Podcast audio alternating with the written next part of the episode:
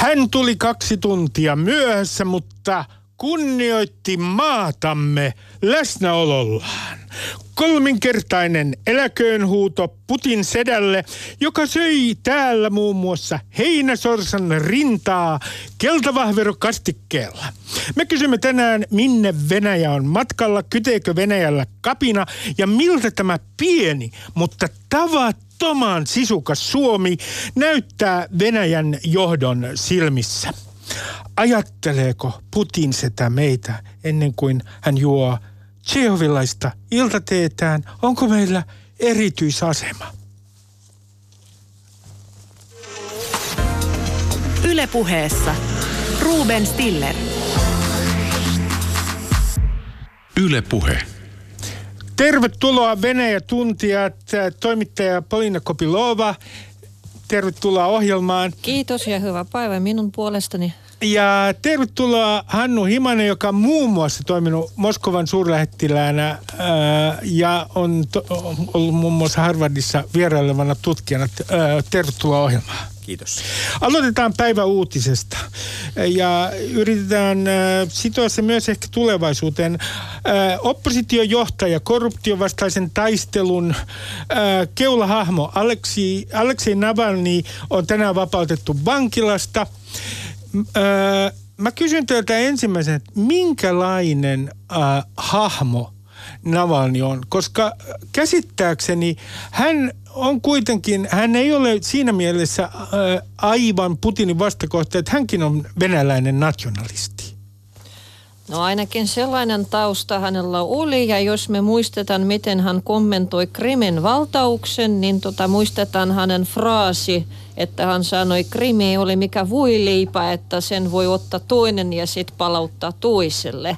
Mikä tietenkin kertoo jotakin hänen näkökulmasta siihen, mikä Venäjä on ja minkälaiset ne Venäjän ydinintressit sittenkin ovat. Mutta jos ajatellaan häntä oppositiopoliitikona, niin ainakin voi aluksi sanoa, että hän on myös tavallaan median nostama ja media hyvin taitavasti käytävä poliitikko, joka on silleen niin kuin hyvin taitava ja voi sanoa rohkeakin populisti, mikä käyttää sellaisen venäläisen mentaliteetin ydin äh, ominaisuutta, eli pyrkimystä äh, ultimatiivisen johdonmukaisuuteen. Se korruptiovastainen taistelu liittyy nimenomaan siihen. Mitä Hannu sanoo hänestä? No se, siis viittasit siihen, että, että Navalnia äh, voidaan pitää nationalistina, venäläisenä nationalistina, niin, niin myös muissa yhteyksissä kuin tämän krimin valtauksen jälkeen, niin tämä nationalistinen sävy hänen, äh, hänen ajattelussaan on tullut selvästi ilmi se on mun mielestäni äh, niin kuin kiistatonta. Hän on populisti äh, ja hän, niin kuin äh, Pauliina sanoi, niin hän käyttää mediaa erittäin taitavasti.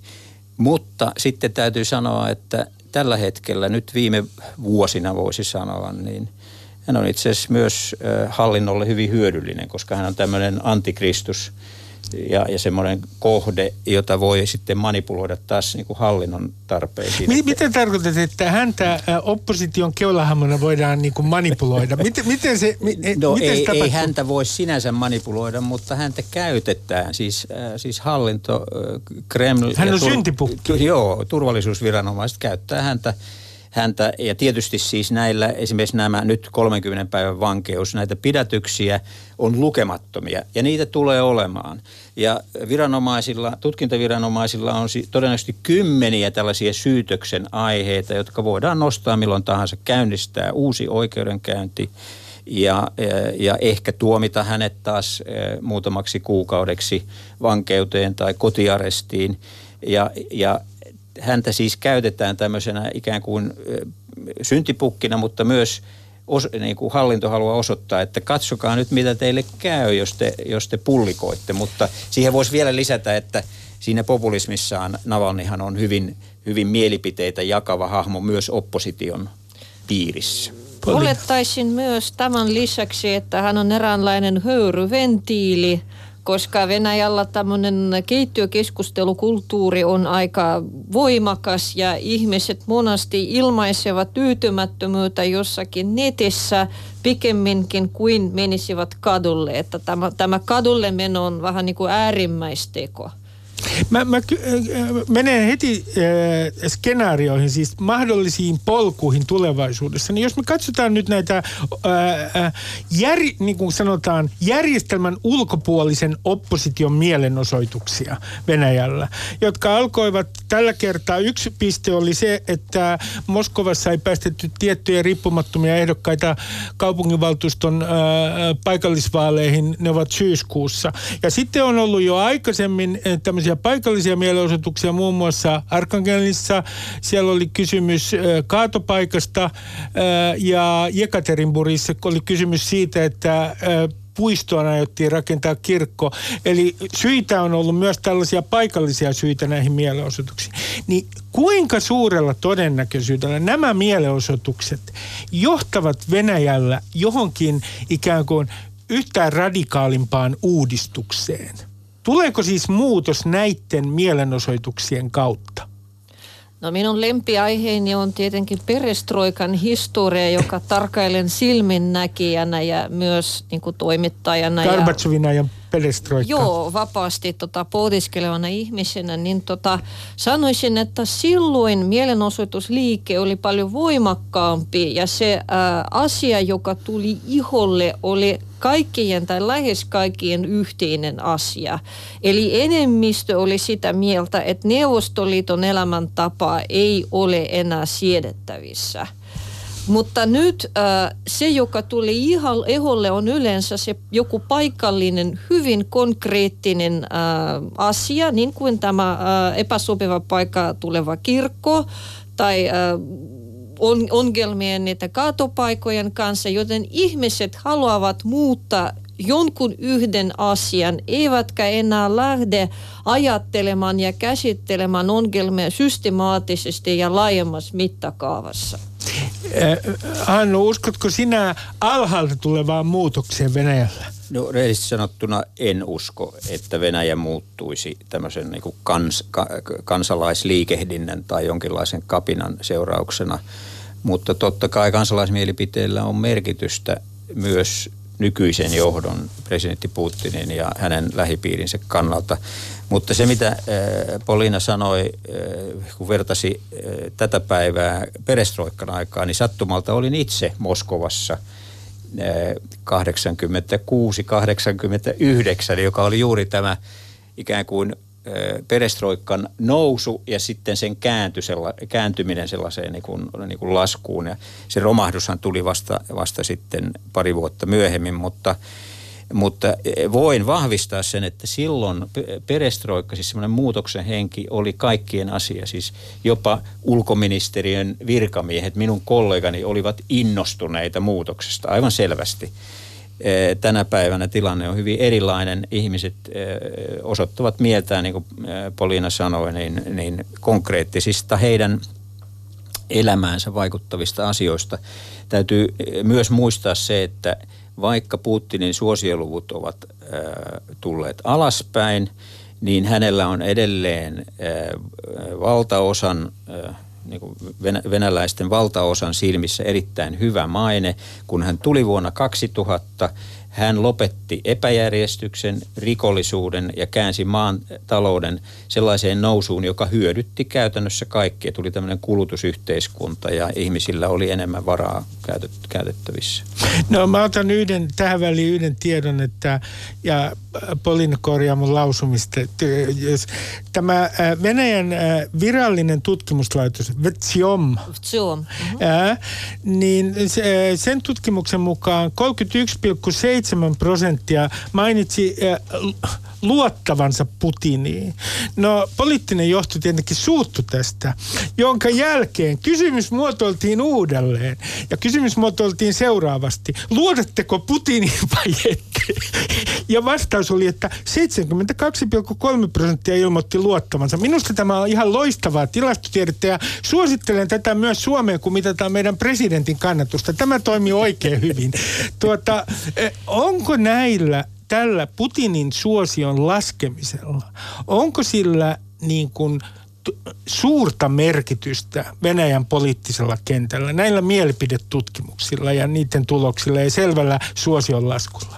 Minä yritän ihan lyhyesti kommentoida vaan tästä, että jo moni tutkija Venäjällä puhuu siitä, että periaatteessa tilastotieto ja tilastotutkimus Venäjällä hajoavat koska nämä epämiellyttävät tulokset sensuroidaan ja ne vaimennetaan, mutta toisaalta just se FTSIO muistaakseni on se, jonka luvut heittelevät niin kuin valtiovalta haluaa.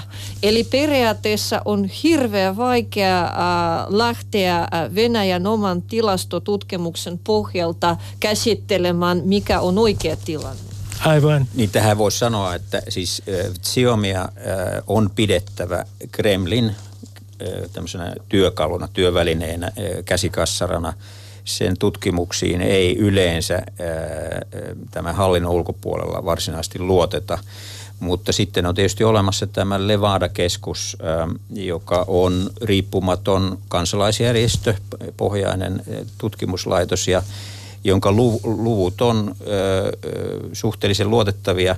Mä itse kysyin Levada-keskuksen johtajalta Moskovassa ollessani, että, että mitä on ajateltava näistä, kun tämä oli Krimin valtauksen jälkeen, kun Putinin suosio oli yli 80 prosenttia, että voiko niihin luottaa. Ja hän sanoi, että kun, kun yleinen ajatus on se, että kun oveen koputetaan, niin kaikki sanoo kyllä. Mm. Mutta, mutta tuota, hän, hän oli sitä mieltä, että, että he, he kyllä tiedostaa sen, että ihmiset vastaa niin kuin he olettavat, että viranomaisten mielestä pitäisi vastata. Mutta sitten hän lisäsi, että sillä ei ole merkitystä, koska näin he toimivat silloin, kun he toimivat yhteiskunnassa. Mä, me palataan vielä tähän ä, oppositioon ja, ja mahdollisesti myös Putinin kannatukseen, mutta nyt, mennään nyt tähän ä, ä, vierailuun, jossa todellakin nautittiin heinäsoissa rintaa keltavahverokastikkeen kanssa, ja joka sai muun muassa Helsingin keskustassa GPS-järjestelmät ihmisten puhelimissa aivan sekaisin, ää, siis Putinin vierailuun täällä. Nyt Suomessa hyvin usein annetaan ainakin, vähintäänkin annetaan ymmärtää, että Suomella on erityisasema Venäjän johdon silmissä. Me olemme aivan erikoisia. Me olemme erikoisempia kuin mikään muu maa maailmassa tässä suhteessa. Mitä te sanotte tästä ajatuksesta, että Suomella on erikoisasema Putinin silmissä? Mä voisin, voisin ehkä aloittaa toteamalla, että mielestäni sellaiset ajat on kaukana takana päin. Suomella ei ole erityisasemaa Venäjän silmissä, Venäjän johdon silmissä. Suomi on EU-maa, Suomi on läntinen maa, joka toimii läheisessä yhteistyö- ja kumppanuussuhteessa Naton kanssa.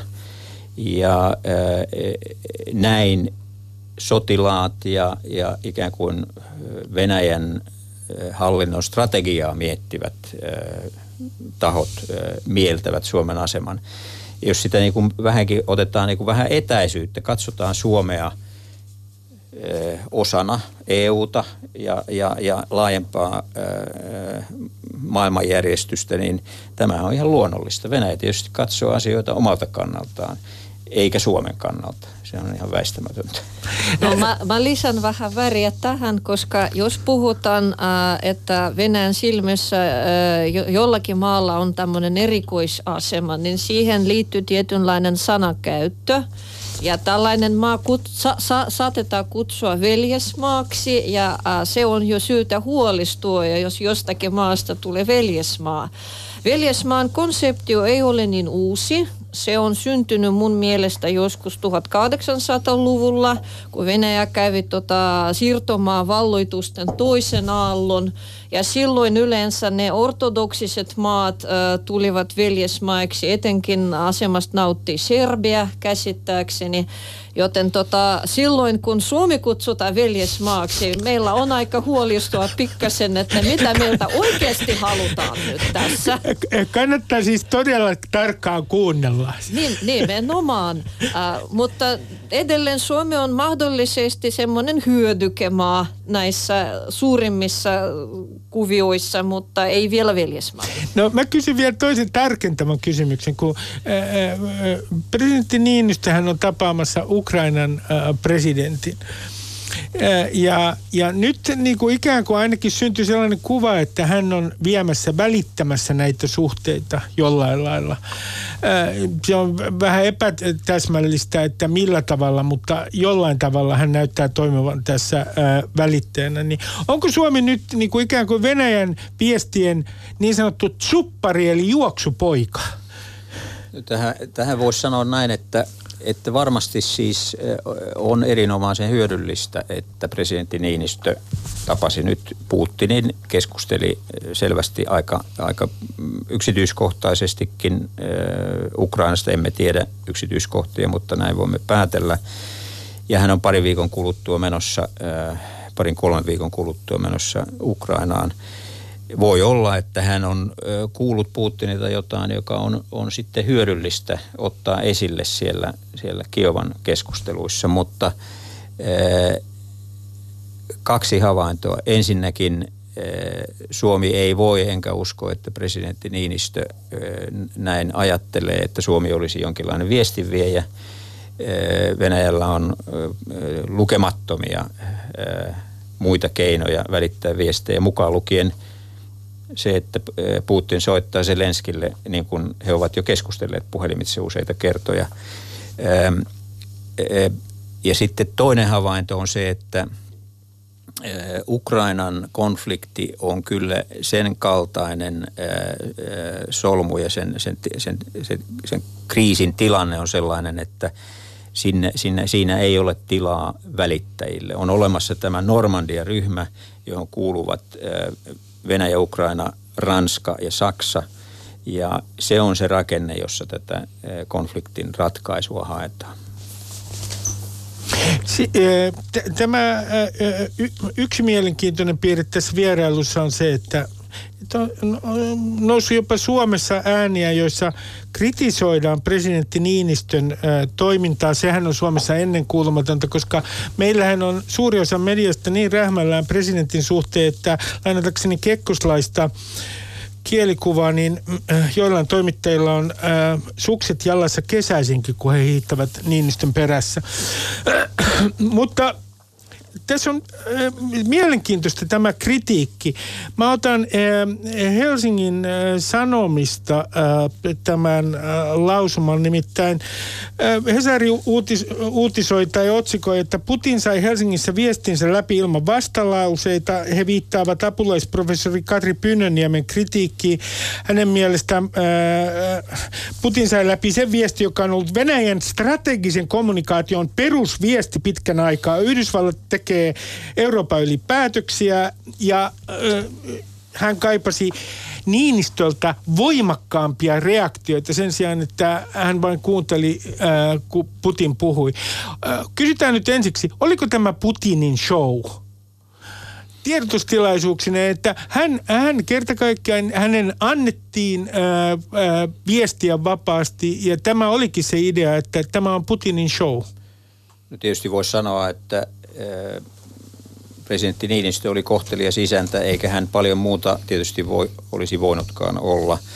Ja vaikka hän olisi ottanut äh, ikään kuin jämäkämmän linjan omissa kommenteissaan, niin ei se olisi muuttanut sitä yleiskuvaa siitä, että Putin tämmöisessä tilanteessa esiintyy hyvin itsevarmasti ja, ja käyttää paljon aikaa, jota ei kaiken kaikkiaankaan ole paljon, mutta – kyllä mä tietyllä tasolla, vaikka, vaikka siis, siis ymmärrän hyvin sen, ja, ja Niinistöhän ennen Putinin tuloa puhuessaan Suomen suurlähettiläille muistutti siitä, että diplomatia on monenlaisia asioita ja, ja hyvin, hyvin keskeinen osa hyvää diplomatiaa tapahtuu aina muualla kuin julkisuudessa. Näinhän se on.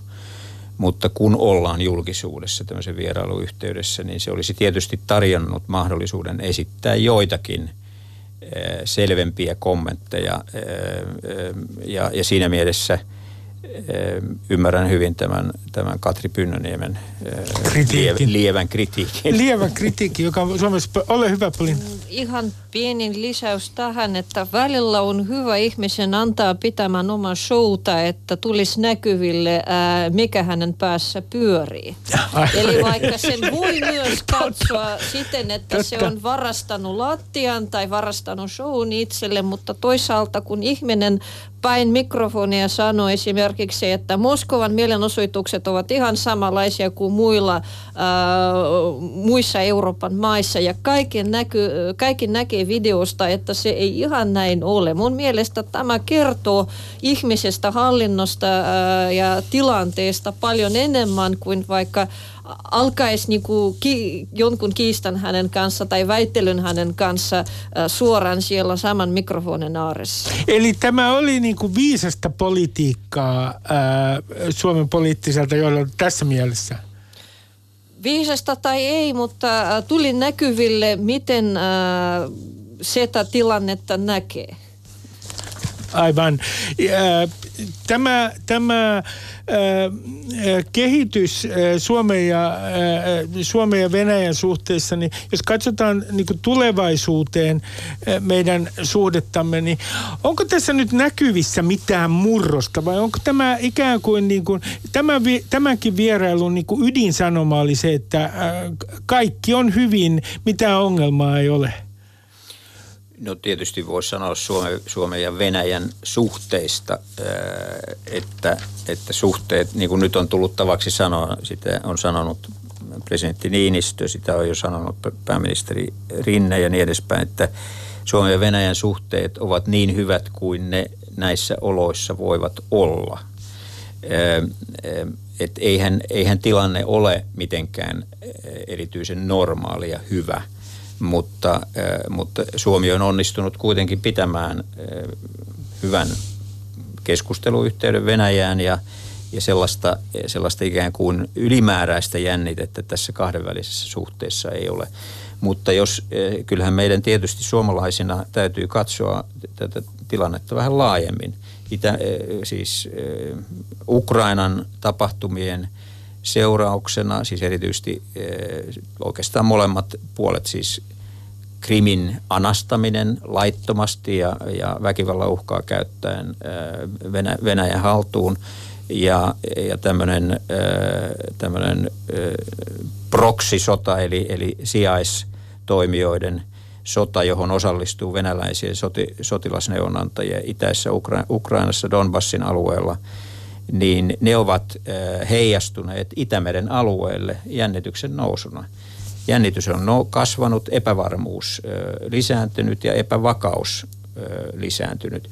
Ja Itämeren aluetta ei voi, ei voi tarkastella katsomatta laajemmin Euroopan ja, ja maailman tilannetta, joka sekään ei ole menossa hyvään suuntaan. Että kyllä tässä on paljon huolestuksen aihetta. Yksi, niin, Polina, ole hyvä. No, tota, itse vaan ajattelen sitä ja olin itse kosketuksessa paljolti esimerkiksi kaikenlaisiin ää, raja, raja, raja-aluehankkeisiin muun muassa mun toisen ammattini puolesta, eli tulkin, tulkin puolesta, niin tota, minusta tuntuu, että tässä suurin ää, moottori oikeastaan on talous. Talous on se, joka pitää suhteellisen vakana nämä suhteet, vaikka poliittiset tuulet tuulevat. Ja tavallaan tämä on oma iso teema ja näitä aiheita on syytä käsitellä, koska minusta tuossa taloudellisessa yhteistyössä ilmenee myös tietynlaisia kaksoistandardeja. Miten tarkoitat kaksoistandardilla? No, koska tavallaan äh, liiketoiminta menee esimerkiksi äh, kansalaisoikeuksien eteen ja myös luonnonsuojelutoiminnan eteen, jos puhutaan tästä – mutta toisaalta esimerkiksi kun tiedetään, että oli aikoinaan tällainen Fortumiin liittyvä jupakka, että äh, Fortum ikään kuin äh, koki joitakin riskejä, jotka liittyvät poliittisen tilanteeseen. Nyt siihen on jo muutama vuosi. Niin tota, jos tätä ajatellaan, tietenkin äh, siinä on tietynlaisia piilojänniteitä ja Venäjällä ilmeisesti on tietynlaisia vipuja – säätelemään myös poliittisia suhteita sen talousyhteistyön avulla. Ja tämä asia pikkasen huolestuttaa minua, koska Suomi arvostaa paljon taloudellista kehitystä ja me ollaan suuressa huolessa velkaantumisesta ja valtion budjetista. Ja mikäli näillä ajatuksilla mietitään, että miten paljon riskiä sisältyy siihen yhteistyöhön, taloudelliseen yhteistyöhön Venäjän kanssa ja miten paljon loppujen lopuksi hyötyä siitä saada, no kyllä aika paljon sitäkin, niin tässä on punnittava todella paljon puheenvuoroni voi olla vähän sekaava, mutta ei, ainakin ei, ei. Se on eh, hyvä, että tämä on itse asiassa tullut Suomelle eteen nimenomaan, koska Fortumilla on suuria sijoituksia Venäjällä ja joidenkin arvioiden mukaan Suomi oli, Suomen poliittinen johtokin otti tämän hyvin vakavasti Venäjän mahdolliset toimet Fortumin sijoitusten kohdalla, että siellä on tietynlainen ruuvi, jota puristaa, väittävät tietyt tahot ja ovat aivan varmasti oikeassa. Mutta mä kysyn tulevaisuudesta yhden asian, että ja se tulee mieleen tuosta kaksoistandardista ja tekopyhyydestä. Eikö täällä Suomessa vallitse vähän sellainen –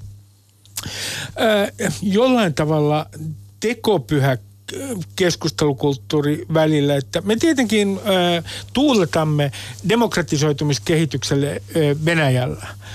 Mutta itse asiassa sitten salaa, me, mehän toivomme nimenomaan stabiliteettia ja vakautta siis Venäjällä. Jolloin voisi ajatella näin, ja nyt hieman kärjistän, että Putin takaa vakauden, mutta me täällä Suomessa noin niin kuin hyvinä ihmisinä niin kuin puhumme tietysti lämpimästi demokratian puolesta, vaikka salaa toivomme, että siellä ei tapahdu mitään suurta mullistusta. No tämähän on ei pelkästään Suomen, vaan, vaan oikeastaan – koko Euroopan eh, ja vähän laajemmankin maailman ongelma. Siis, eh, siis ainakin läntinen maailma tietysti toivoo kovasti optimistisesti, odotti suorastaan 90-luvulla, että Venäjä kääntyy siis oikeasti tämmöiselle vakaalle demokraattisen kehityksen ja markkinatalouden polulle. No näin ei ole tapahtunut, mutta ei kenenkään intressissä tietenkään ole se, että, että se kehitys olisi väkivaltaista tai disruptiivista, siis aiheuttaisi paljon häiriöitä ja, ja epävakautta ja, ja valuisi, Venäjän sisäiset ongelmat valuisivat monenlaisilla tavoilla Venäjän rajojen yli. Suomihan on tässä tietysti etulinjassa myös EU-ssa. Me olemme yksi kuitenkin aika harvoista jäsenmaista, joilla on siis aivan välitön naapuruus Venäjän kanssa – että, että meidän täytyy elää tämän ristiriitaisen todellisuuden kanssa. Me to, luonnollisesti toivomme Venäjän demokraattista kehitystä, mutta, mutta emme toivo ö, epävakautta Venäjällä. No tota, minä vielä avaan tämän teeman sen verran, kun itse olen erittäin kiinnostunut nimenomaan siitä, miksi perestroika ei onnistunut ja miksi käännyt, niin käännytti pois sieltä demokraatian polulta.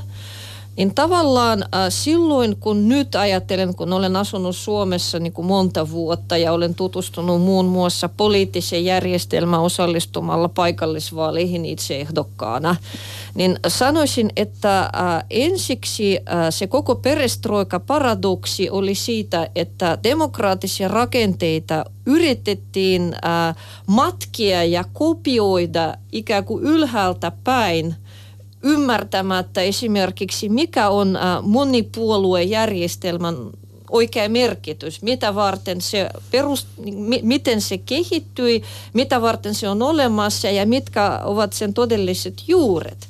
Eli puolueet silloin 90-luvulla keksittiin ilmasta. Joten äh, sanotaan näin, että äh, kansalaiset, tavalliset kansalaiset, jotka olivat selviytymässä, he eivät sen kummemmin edes ymmärtäneet silloin, eikä kuka valistanut, että miten länsimaiden historia on yhteydessä puoluejärjestelmiin ja miten nämä järjestelmät ovat kehittyneet. Mutta tässä pitää korostaa ehdottomasti, että tämä ei ollut venäläisten eikä länsimaalaisten syytä. Silloin 90-luvulla oli suurta toivoa, että Venäjä ikään kuin palaa siihen vanhan tien, joka katkesi vuonna 1917 ja kuviteltiin jostain syystä, että noina vuosina ennen vallankumousta Venäjällä oli demokraatia. Mutta oikeastaan näin ei ainakaan ihan ollut. Ja silloin äh, vuonna äh, 17 äh, Venäjän eduskunta Duuma, joka silloin toimi, se täytti muistaakseni vain 12 vuotta. Eli parlamentaarisen demokraatian historia Venäjällä oli todella lyhyt. Mä, mä, mä kysyn tästä, tästä äh, kun aina välillä tavallaan äh, Venäjän kehityksestä ja tulevaisuudesta äh, ää, kerrotaan tämmöisiä ää, narratiiveja tai esitetään väitteitä, joissa viitataan mentaliteettiin. Ja silloin kun viitataan mentaliteettiin, niin viitataan usein siihen, että siellä on vallinnut autoritäärinen järjestelmä niin pitkään aikaa, että ihmisille on kehittynyt tietynlainen tapa suhtautua politiikkaan ja nimenomaan siihen, että he haluavat vahvan johtajan, joka ohjaa kohti tulevaisuutta. Ja sitten on puhuttu tämmöisestä termistä kuin homo sovietikus – nyt mä kysyn Hannulta ensimmäisenä, että eh, onko näissä mentaliteetti eh, teorioissa mitään perää Venäjän tulevaisuuden suhteen ja eh, kun puhutaan Venäjästä yleensä ja tällä termillä homo sovietikus? No minun mielestäni on. Sitä on käsitelty hyvin mielenkiintoisella tavalla. Esimerkiksi viime vuonna ilmestyi Masha Gessenin kirja Venäjä vailla tulevaisuutta, siis suomen kielellä. Ja siinä hyvin keske, keskeinen juone siinä kirjassa on tämä homosoviettikus, joka perustuu Levada-keskuksen jo 80-luvun lopulla aloittamaan tämmöiseen tutkimussarjaan. Ja, ja Levada-keskuksen johtaja Lev Kudkov on tätä käsitellyt monissa artikkeleissa ja puheenvuoroissa hyvin mielenkiintoisesti. Se on, se on mutkikas, voisiko sanoa teoria, mutta se lähtee siitä, että – että venäläiset ovat sisäistäneet sellaisen tavallaan niin kuin semmoisen kahtia jakautuneen maailman mallin. Ja, ja tässä Gessen viittaa, ää, viittaa Owellen kirjaan 1984 ja t- siinä, siinä esiintyvään käsitteeseen double speak. Eli, eli siis tämmöinen looginen ristiriita, joka meistä Suomen, Suomen kaltaisessa maassa asuvista on aivan kamala juttu, että sä puhut jotain muuta kuin mikä on totta ja mitä sä oikeasti ajattelet, mutta se, se siis tämän näiden tutkimusten ja, ja tämän Gessenin niin kuin hyvin jännästi kehitellyn näkemyksen perusteella, niin se, se, on, se on totta. Ja kumma kyllä se on siirtynyt tämä homosoviettikus mentaliteetti tai kansanluonne tai joku mikä se onkaan ajattelutapa, niin, niin se on siirtynyt myös nuoriin venäläisiin siksi, että heidän tärkein kasvattajansa usein on isoäiti. No mä, mä vielä täsmennän, että kun puhut tuosta doublespeakista, se siis tarkoittaa sitä, että, että itse asiassa niin kuin, äh, puhutaan ää, toista ja sitten on kokonaan, ajatellaan toisin. Siis sitten on tämmöinen kahtia jakautuminen niin, että tarkoittaako se sitä, että poliitikolta ei edes odoteta totuutta? Sitähän se tarkoittaa ja siis Polinahan viittasi tuossa aikaisemmin tähän tähän keittiökeskustelukulttuuriin. Si, si, siitä on juuri kysymys. Ihmiset kokevat olevansa vapaita puhumaan ainoastaan perheen ja ystävien hyvin pienessä piirissä kotona julkisesti ei, ei haluta revitellä ja esittää rajuja mielipiteitä. Täällä on tänään vieraana Polina Kopi-Loova ja Hannu Himanen Venäjä-tuntija. Polina, ole hyvä. Joo, mä tässä tota vaan jatkan sitä doublespeakista, että paljolti ainakin äh, viimeist neuvostovuosien aikana se oli vain tapa selviytyä. Eli minun on vaikea arvioida, kuinka paljon äh, tätä oli käytössä ennen vallankumousta – Äh, voisin päättää, että ei kuitenkaan niin paljon, vaikka silloinkin oli sensuuria ja silloinkin oli poliittisia vankeja. Uh, mutta tota, neuvostoaikoina siitä tuli tapa selviytyä, oli, selviytyä, oli oikeat mielipidet ja sitten ne omat, jotka ehkä ilmaistiin tosiaan joskus hyvin, hyvin kapeassa piirissä ja sitä, sekin tehtiin pelaten ja vapisten, koska kuka ei voinut tietää, jos ilmiantaja sattukin siihen piiriin. Mä, Pauliina, mä kysyn sulta, että kun tähän homosovitikukseen käsittääkseni kuuluu tietysti myös se, että odotetaan, että vahva johtaja hoitaa hommat. Ja meillähän on myös Suomessa yllättävän suuri osa kansalaisista sellaisia, jotka äh, ovat sitä mieltä, että meillä pitää olla yksi vahva johtaja. Kyllä sitä löytyy Suomestakin. Niin, äh, mä kysyn sinulta, että, että onko sinun mielestäsi Venäjällä jotenkin sellainen poliittinen mentaliteetti, ää, joka on ää, merkittävän yleinen, ää, jossa ikään kuin odotetaan, että vahva johtaja pitää kuria? No Aloitetaan siitä, että Venäjällä esimerkiksi käsitys ö, yksityisomaisuudesta ja ö, omistusoikeudesta on hämärtynyt historian niin kuin, aikana. Eli se on van, vanha, vanha ilmiö, että ihmiset eivät oikein ymmärrä, mikä on yksityisomaisuus, mikä on omistusoikeus. Ja miksi mä mainitsen sitä? Äh, siis Venäjällä vahva johtaja voi... Äh, tarjota ja antaa sinulle jota, joitain etuja ja omaisuutta, mutta nämä annetaan äh, ikään kuin äh, hoidettavaksi.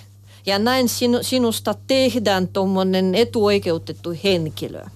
Taas Suomessa ero on siinä, että vahvan johtajan nähdään hyvänä managerina, hyvänä toiminnanjohtajana, joka äh, takaa omaisuuden äh, omistusoikeutta tavallisille kansalaisille. Ja siinä on suuri ero mun mielestä, koska Suomessa johtaja ei anna omaisuutta ja etuja hoidettavaksi. Se vaan hoitaa hyvin sitä ja takaa vakautta, jotta ihmisten omaisuus pysyisi ihmisillä.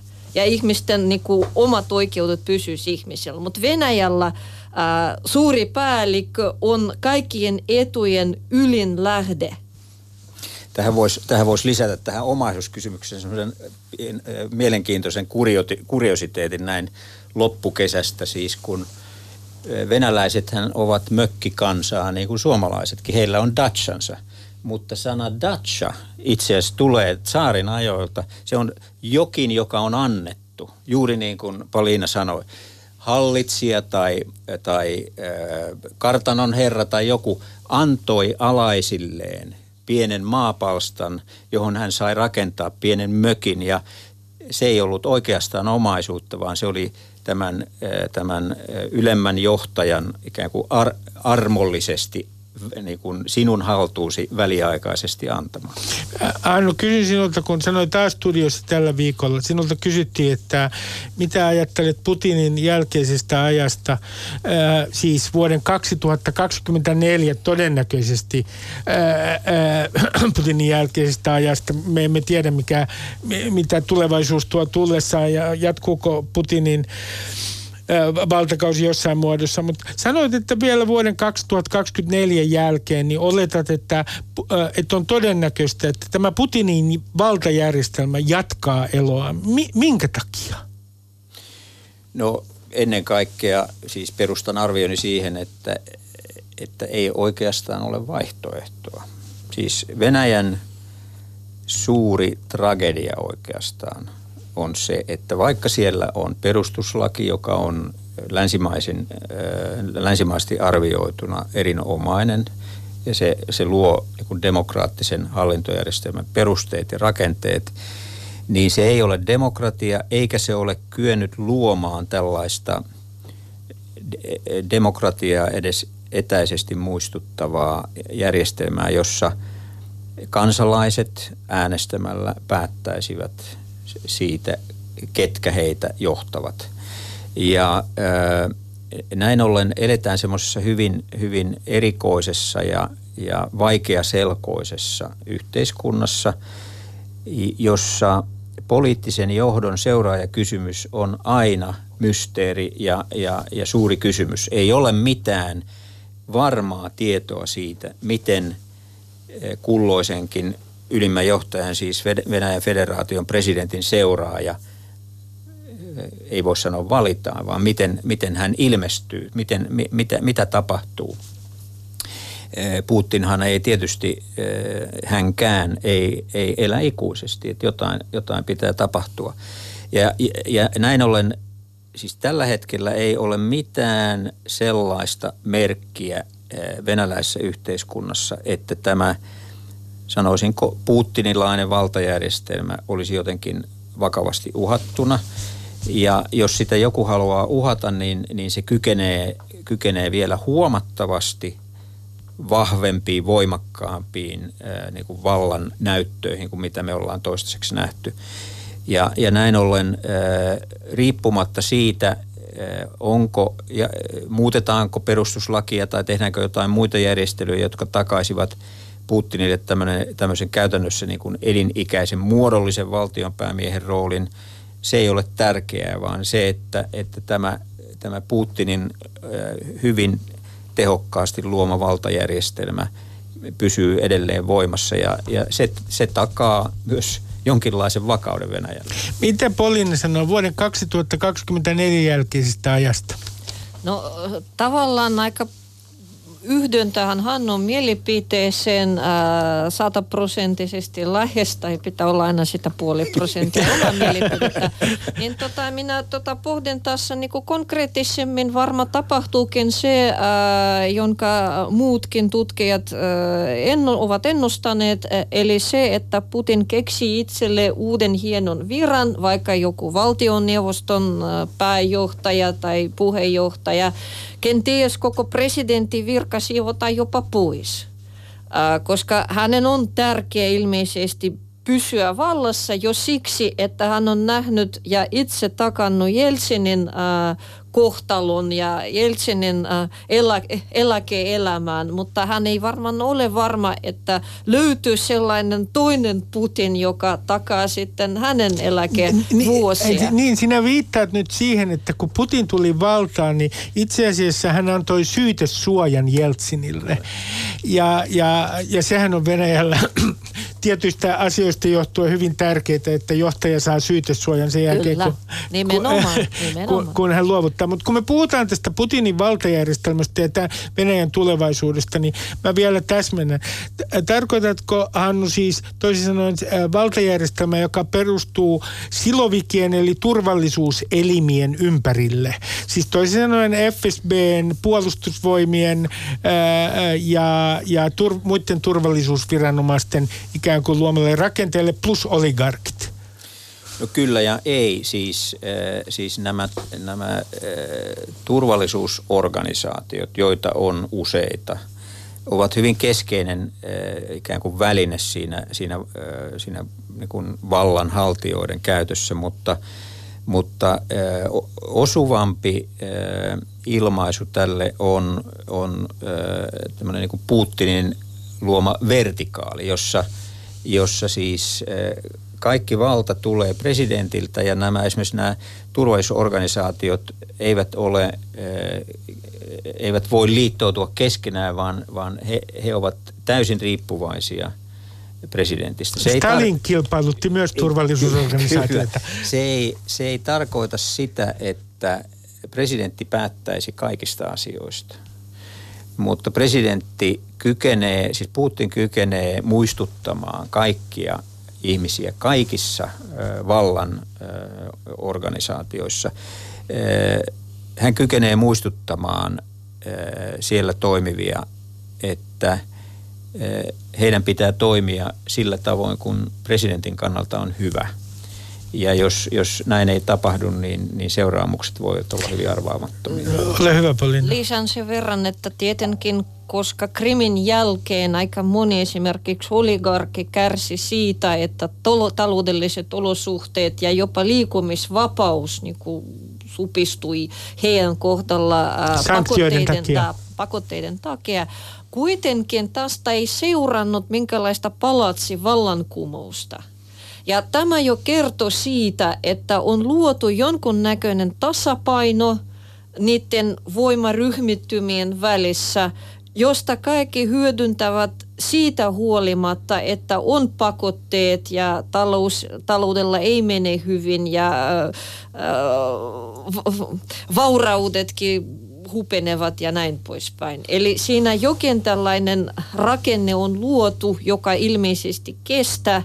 Ja jo, voisin jopa sanoa, että jos taas vähän katsotaan Venäjän historiaa, että miksi ylipäätänsä koko maa kestää, vaikka se on alkanut 1500-luvulla tavallaan tällaisena siirtomaan valtakuntana vähän samalla tavoin kuin keskiaikainen Espanja. Eli Siberian valloitus voi hyvinkin verrata vaikka tuota Etelä-Amerikan valloitukseen. Niin äh, siellä on tietynlaiset erot, jotka pitävät koko maan kasassa siitäkin huolimatta, että Neuvostoliitto romahti ja osa näitä alueita meni itsenäiseksi. Ja se, se on syvempi juttu mielestäni äh, kuin se Putinin äh, luoma rakenne ja ilmeisesti tätä asiaa on syytä tutkia vielä paremmin, koska siinä on vastaukset moniin kysymyksiin. mikä pitää, mikä pitää tätä yhdessä, ö, tota, mikä, mitkä ovat ne voimat, jotka, jotka ö, toimivat hajoamista vastaan, mutta jos mennään näihin ö, tulevaisuutta koskeviin teemoihin, Venäjän tulevaisuutta koskeviin teemoihin, niin nyt mä kysyn teiltä sel, sellaisia Venäjän tulevaisuuden kannalta olennaisia tekijöitä, jotka eivät korostu suomalaisessa keskustelussa. Ja Polina, sinä sanoit minulle puhelimessa, että yksi tällainen on infrastruktuurin mureneminen. Toisin sanoen sairaala, sairaaloiden ja jätehuollon esimerkiksi surkea tila. Kuinka akuutti asia se on Venäjän tulevaisuuden kannalta? No siis sairaalan hoito on erittäin akuutti, koska maan väestö pienenee ja sairaalahoidon laatu on tässä ihan avainasemassa. Koska Venäjä harmaantuu. Itse asiassa nuoria, nuoret ikäluokat on paljon pienempiä kuin vanhemmat ikäluokat, eli sama, samanlaista kehitystä kuin Suomessa.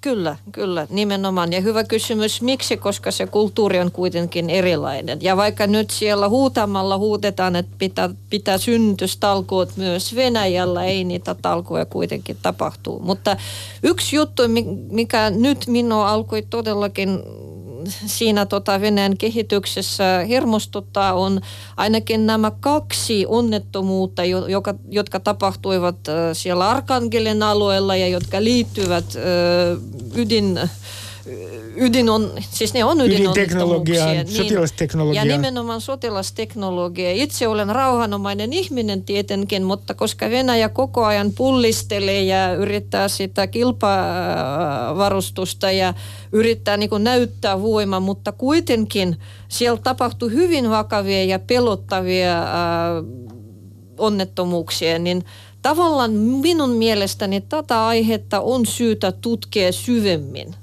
Koska minulla sen verran, kun itse olen tutkinut Venäjän media, minulla on syytä epäillä, että lopun lopuksi Venäjän armeijalla ei mene niin hyvin kuin yritetään esittää. Ja ne kaikki voiman näytteet, kuten nämä sotaharjoitukset, jotka pyrkivät siihen, että näytetään nyt voimia, ne ehkä järjestetään niin kuin viimeisin voimin mahdollisesti. Eli vähän niin kuin tästä tulee mieleen se, että tämä on yhteydessä infrastruktuurin romahtamiseen, koska suuri osa ää, BKTstä menee puolustusmenoihin. Ja aikoinaan Neuvostoliiton yksisyisen romahtamiseen sanottiin, että on se, oli se, että, että puolustusmenoihin meni niin suuri osa BKTstä. Mitä sinä, kuinka merkittävänä tekijänä sinä Hannu pidät sitä, että infrastruktuuri, sairaalat, jätehuolto ja niin edelleen, että ne, ne romahtavat? Se on hyvin vakava ongelma. Siis Venäjähän on alueellisesti erittäin äh, ristiriitainen ja jakautunut maa. Se, mitä me näemme Moskovassa tai Pietarissa, niin sillä ei ole mitään tekemistä äh, niin kuin pienempien kaupunkien ja, ja maaseudun – kanssa tutkija Natalia Zubarevich on itse asiassa puhunut tämmöistä niin neljästä Venäjästä. Jossa Mitkä ovat neljä Venäjää? Neljä Venäjää on ensin tämä, tämä noin 30 prosenttia väestöstä su, suurten kaupunkien Venäjä, jossa kaikki tämmöinen niin kuin modernisaatio, digi, digitalisaatio ja kulutusmarkkinat kehittyvät. Ja sitten on keskisuurten kaupunkien Venäjä myös noin 30 prosenttia väestöstä, jossa – kuva on hyvin ristiriitainen. Että siellä on joukossa menestyjiä, mutta on myös hyvin taantuvia alueita. Ja sitten runsas kolmannes, ehkä siis 35 prosenttia väestöstä ähm, elää pienissä kaupungeissa ja maaseudulla ja se, se taantuu hyvin nopeasti. Se on kuitenkin voi sanoa noin 50 miljoonaa venäläistä asuu alueella, jossa mikään ei oikeastaan mene hyvin. Kaikki taantuu ja aivan erityisen kärjekästä tämä tämä infrastruktuurin romahdus, se näkyy juuri niin kuin Poliina sanoi, niin tässä terveydenhuoltojärjestelmässä ja, ja myös siis esimerkiksi koulujärjestelmä näillä alueilla ei toimi. Siis opettajia on vaikea rekrytoida ja, ja nuoret perheet muuttavat pois ja väestö vanhenee vielä paljon nopeampaa vauhtia kuin Venäjällä keskimäärin. Ja sitten on pieni, pieni neljäs osa Venäjää on lähinnä Pohjois-Kaukaasia, joka on siis äh, muslimienemmistöinen ja tämmöinen klaanien ja, ja, ja äh, rikollisjoukkioiden hallitsema äh, Venäjä, joka, johon, johon taas Zubarevits niin kuin soveltaa sitten ihan erilaisia kriteereitä. Mutta, mutta kyllä, siis, siis ei, ei tarvitse paljoa matkustaa Venäjällä. Siis jopa miljoona kaupunkeihin, kun menee – sanotaan läntiseen Siperiaan, jossa nyt lähinnä kävin ja kaukoidässä kävin, niin, niin se kuva on, on aika penseä, kun, kun vertaa Moskovaan tai Pietariin. Palataan tähän vielä, tähän toiseen tekijään Venäjällä, demografiaan. YK tutkimuksen mukaan väestö vähenee vuoteen 2050 mennessä, muistaakseni 11 miljoonalla on paljon radikaalimpiakin ennusteita. Se, tämän lisäksi niin näissä väestöennusteissa joskus on kiinnitetty huomiota siihenkin, että Venäjällä itse asiassa muslimien joukossa syntyvyys on suurempi kuin muulla kansanosalla, joka muuttaa väestösuhteita. Se on yksi mahdollinen kehityskulku ja niin edelleen. Kuinka olennainen tekijä Venäjän tulevaisuuden kannalta on tämä demografia, siis ää, väestö, väestömuutokset ja se, että, että syntyvyys on niin alhainen? No luultavasti urbanisaatio kehittyy edelleen, eli ihmiset alkavat kerääntyä tosiaan niihin suurin kaupunkeihin. Ja Moskovasta jo nyt tehdään ymmärtääkseni superkaupunki, eli siihen rakennetaan aika paljon Moskovan ulkopuolelle semmoisia lähiöitä, niin kuin suurlähiöitä, johon ihmisiä voi mahtua on vaikea sanoa, miten tota muslimien, äh, muslimien, muslimiyhteisön kehitys sitten vaikuttaa äh, siihen väestörakenteeseen. Venäjällä siis tota, muslimeja asuu paitsi Kaukaisessa myös äh, Tatariassa, Baskiriassa, Baskotorstanissa, eli näitä muslimialueita on aika paljon.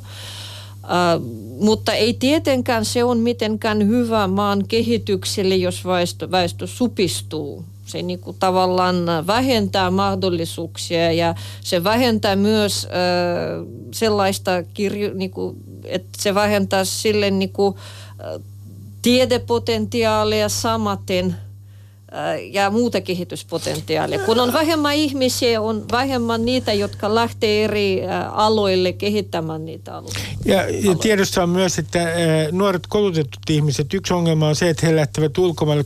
Miten tämä demografinen muutos, väestön, väestön ikään kuin väheneminen, mitä poliittisia vaikutuksia Hannu sinä näet tällä Venäjän tulevaisuuden kannalta?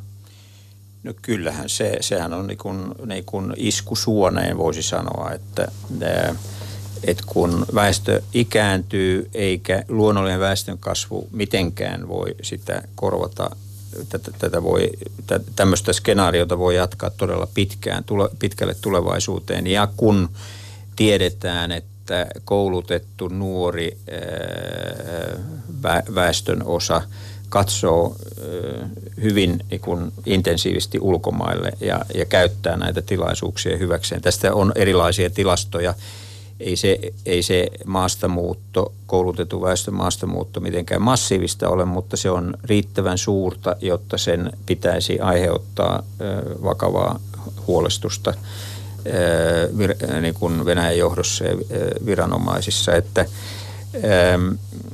se, kyllä, kyllä tämä, tämä väestökehitys on, on hyvin, hyvin akuutti ongelma. Siihen liittyy sitten se, että monet palvelut on täysin ö, ulkomaalaisten työntekijöiden varassa, siis lähinnä Keski-Aasiasta, Tajikistanista, Uzbekistanista, Kirgisiasta tulee ihmisiä, siis entisiä, nyt itsenäisiä, mutta entisiä neuvostotasavaltoja.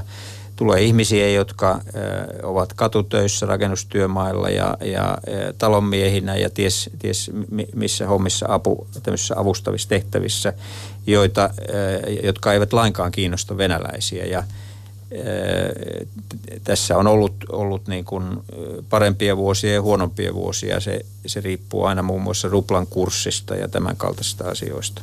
No, niin, tiet, Venäjästä nyt sanotaan, että tässä on on liian vähän aikaa käydä eh, tähän aiheeseen laajasti, mutta kun sanotaan, että Venäjän talouden rakenne on sellainen, joskus on verrattu Venäjää juoppoon, joka toisaalta ryyppää öljyä ja sitten imppaa maakaasua, ja se on Venäjän talouden rakenne.